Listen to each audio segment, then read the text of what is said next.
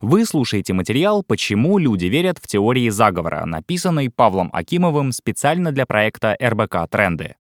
Билл Гейтс, вакцины, наночипы, вышки 5G и их связь с COVID-19. Объясняем, что или кто заставляет людей верить в самые нелепые теории заговора и почему каждый из нас немножко конспиролог. Теории заговора в СМИ.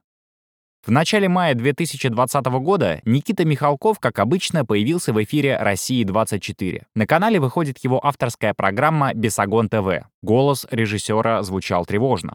Как удалось узнать Михалкову, миллиардер Билл Гейтс под видом вакцин от коронавируса намерен вживить людям некие наночипы, чтобы управлять человечеством. А технология для этого грандиозного плана патентуется под номером 666, числом Антихриста. Налицо заговор. Похожий сюжет показали и на Первом канале, в эфире передачи «Человек и закон». Тот же Билл Гейтс, который стоит за эпидемией коронавируса и готовит мир к массовой чипизации. Параллельно нашелся еще один так называемый источник коронавируса — вышки 5G, которые загадочным образом облучают людей. Эта теория уже детище интернета, а не телевидения. Ее, например, транслировала у себя в Инстаграме с 7 миллионами подписчиков ведущая и бывшая участница «Дома-2» Виктория Боня.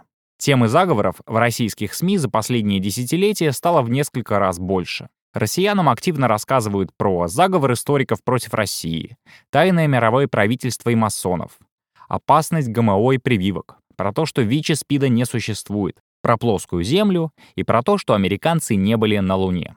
Теперь к этому добавились Билл Гейтс, вышки 5G и коронавирус.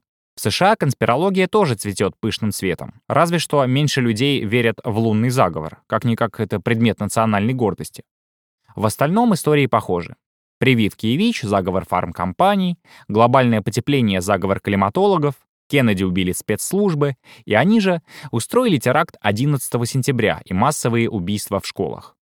История про Билла Гейтса и чипирование под видом вакцин от COVID-19 в США тоже неплохо разошлась. Согласно последним опросам, в нее верят 44% членов республиканской партии.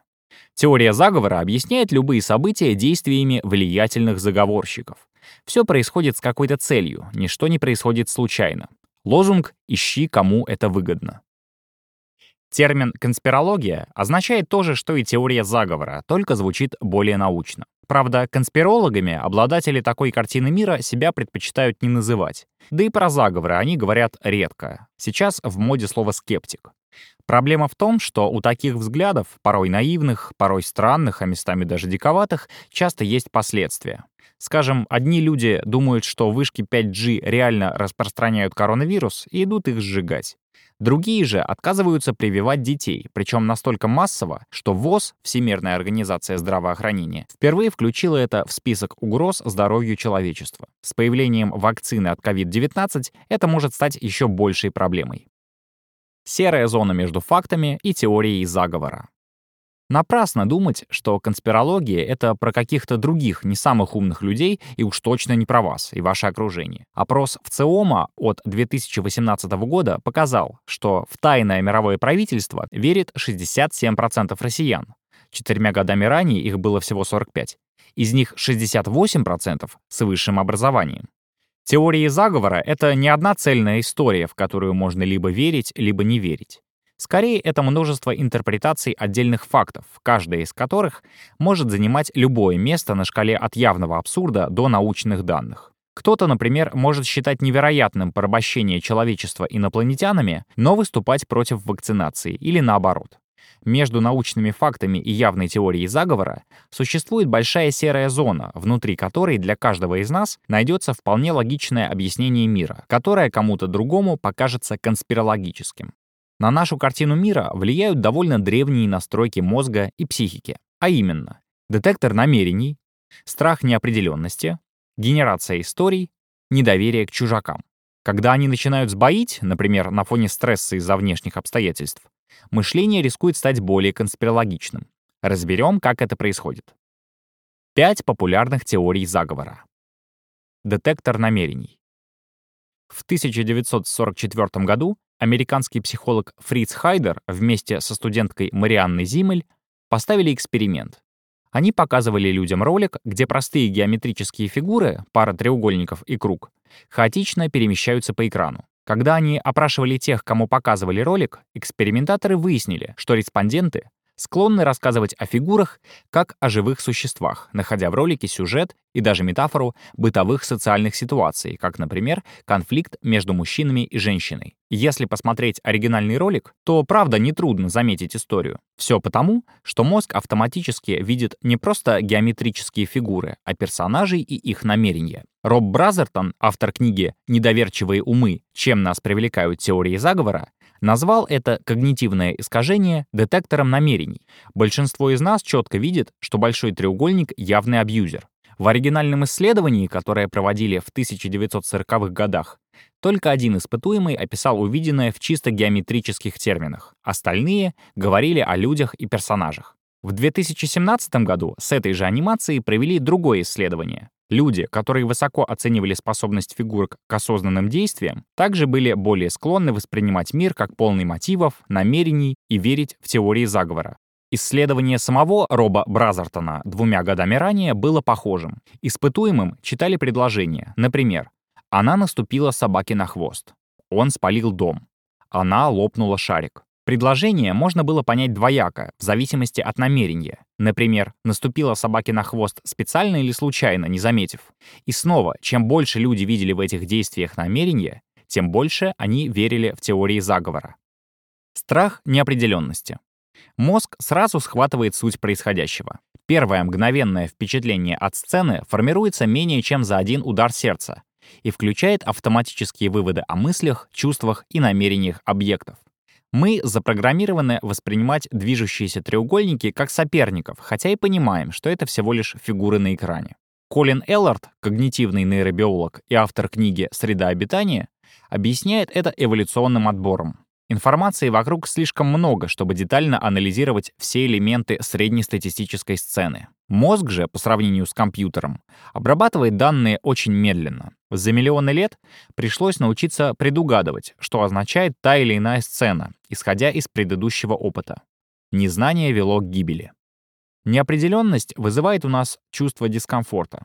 Все потому, что в эволюционном прошлом определенность означала жизнь, а неопределенность — смерть. Наши мозг и поведение заточены на то, чтобы в любых обстоятельствах свести неопределенность к минимуму, сделать мир понятным. Об этом пишет нейробиолог Болотта в книге «Преломление. Наука видеть иначе».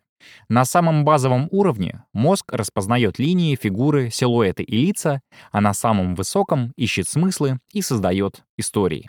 Еще одна популярная теория заговора — генератор историй. Нарратив — это набор историй, который помогает справиться с неизвестностью и сложностью мира. Из таких нарративов складывается наша картина мира. Долгое время источником нарративов были мифы и религиозные тексты. Позже к ним присоединилась светская культура — литература, искусство, кино. Одни и те же нарративы можно найти в библейских историях и в фильмах про супергероев. Эволюционно задача нарративов — не описать мир с научной точностью, а объяснить, что делать, чтобы избежать угроз и выжить. Если факты противоречат нашей картине мира, то тем хуже для фактов. Такие особенности мышления, как распознавание закономерностей и поиск историй, и делают нас восприимчивыми к теориям заговора. Рэйчел Руналс, исследовательница теории заговора, сформулировала это так. Паттерны вместо шума, нарративы вместо фактов. Другая важная функция нарративов — они объединяют. Людей притягивают истории. Мы любим их слушать, мы любим их рассказывать. Более того, когда люди слушают или смотрят одну и ту же историю, их мозговая активность синхронизируется. На историях построена культура, вокруг них возникают ценности. Истории помогают нам учиться и определяют наши решения. У людей есть потребности в осмыслении происходящего и в других людях. По словам Руналс, людей объединяют значимые вопросы, такие как, например, «почему я страдаю?». На этот вопрос можно ответить так «я страдаю, потому что мы все страдаем». Или так «причина моих страданий — я сам». Теории заговора предлагают другой нарратив. Причина моих страданий — они. Недоверие к чужакам. «Они» означает «чужие». Этот нарратив хорошо резонирует с еще одним нашим древним страхом — вторжение, угрозы со стороны других. В социальной психологии есть гипотеза, что у нас сформировался специальный адаптивный механизм — детектор опасных коалиций. Во времена охотников-собирателей враждебные коалиции были частым явлением и представляли вполне реальную угрозу для выживания. Поэтому относиться с подозрением к чужакам и более сильным группам — вполне понятная стратегия. Наши предки научились улавливать социальные сигналы о потенциально опасных коалициях. Эту особенность человеческой психики и активируют теории заговора. Одни боятся вторжения иммигрантов, другие — вторжения рептилоидов, третьи — вторжения наночипов Microsoft под видом вакцин. Этот же страх перед другими лежит в основе вечной темы еврейского заговора, сионистское оккупационное правительство, протоколы сионистских мудрецов и средневековые байки о евреях, которые едят христианских младенцев. Конспирологическое мышление в нестабильном мире. Теории заговора много говорят нам о тех, кто их транслирует. Не меньше они говорят и о нас самих, во что мы верим, в чем сомневаемся и чего боимся. Та же конспирология вокруг коронавируса не исключение. Здесь и слишком сложный глобальный мир, который трудно понять, и новые технологии, вызывающие тревогу, и, пожалуй, наш самый древний страх — страх болезни и смерти. Как показало недавнее исследование, уровень тревоги и стресса у конкретного человека хорошо предсказывает его веру в теории заговора. Антипрививочники, согласно другому исследованию, больше беспокоятся о последствиях катастрофы болезней и склонны увеличивать их масштаб.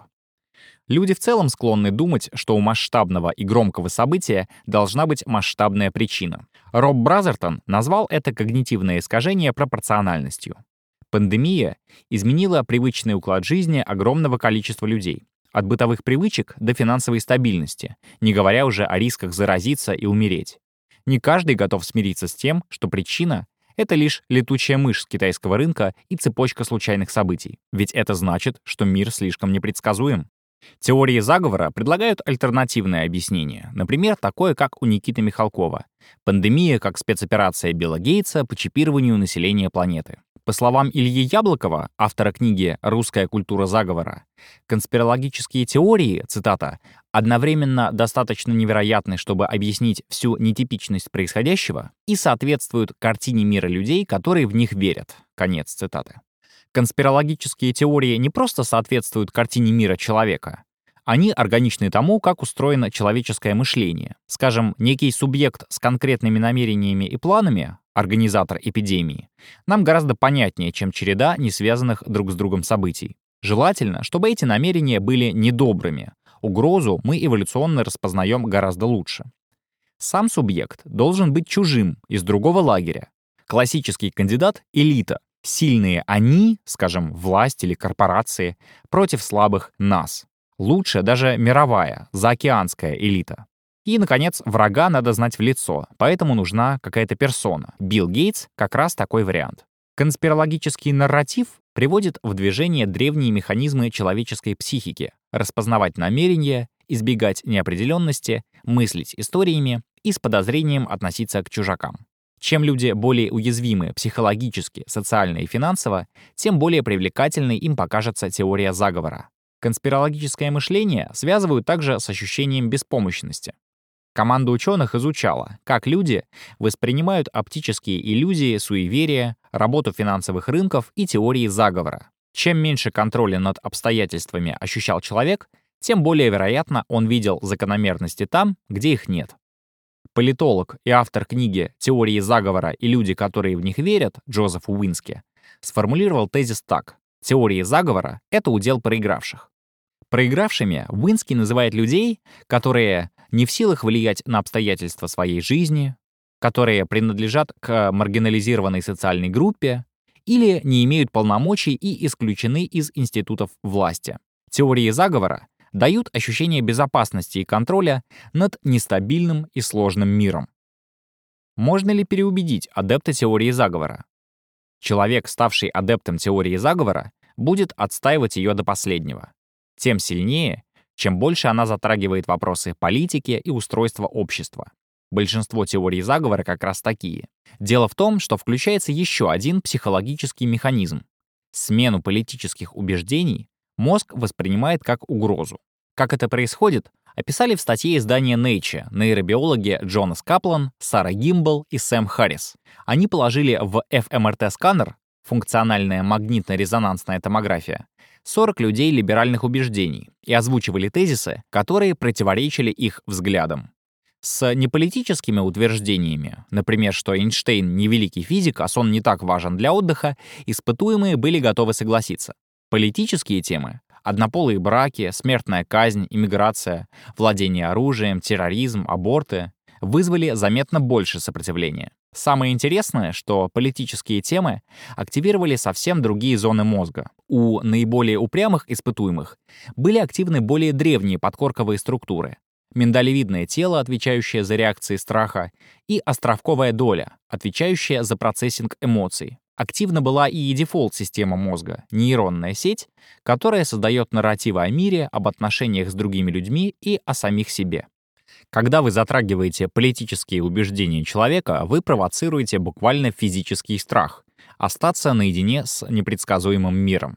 Через свои убеждения человек чувствует принадлежность к какой-то, пусть и воображаемой, группе и не хочет быть из нее изгнанным. Все это актуально и для конспирологического мышления, вся суть которого — помочь справиться со страхом неопределенности и сложности мира. Поэтому наивно думать, что сторонника теории заговора можно переубедить, просто логично изложив аргументы. Рэйчел Рунулс справедливо отмечает, что разубеждение сторонников теории заговора больше похоже на процесс обращения в другую веру. Здесь важны не столько факты и объяснения, сколько внутреннее, практически религиозное желание самого человека принять другую картину мира. Реальные заговоры рано или поздно разоблачают. Теорию заговора же доказать или опровергнуть невозможно, в нее можно только верить. Любые доказательства можно либо обернуть в свою пользу, либо просто проигнорировать. Конспирологическое мышление устроено так. Не дай фактам испортить хорошую историю. Читайте и слушайте новые материалы РБК Трендов на сайте или в одноименном телеграм-канале.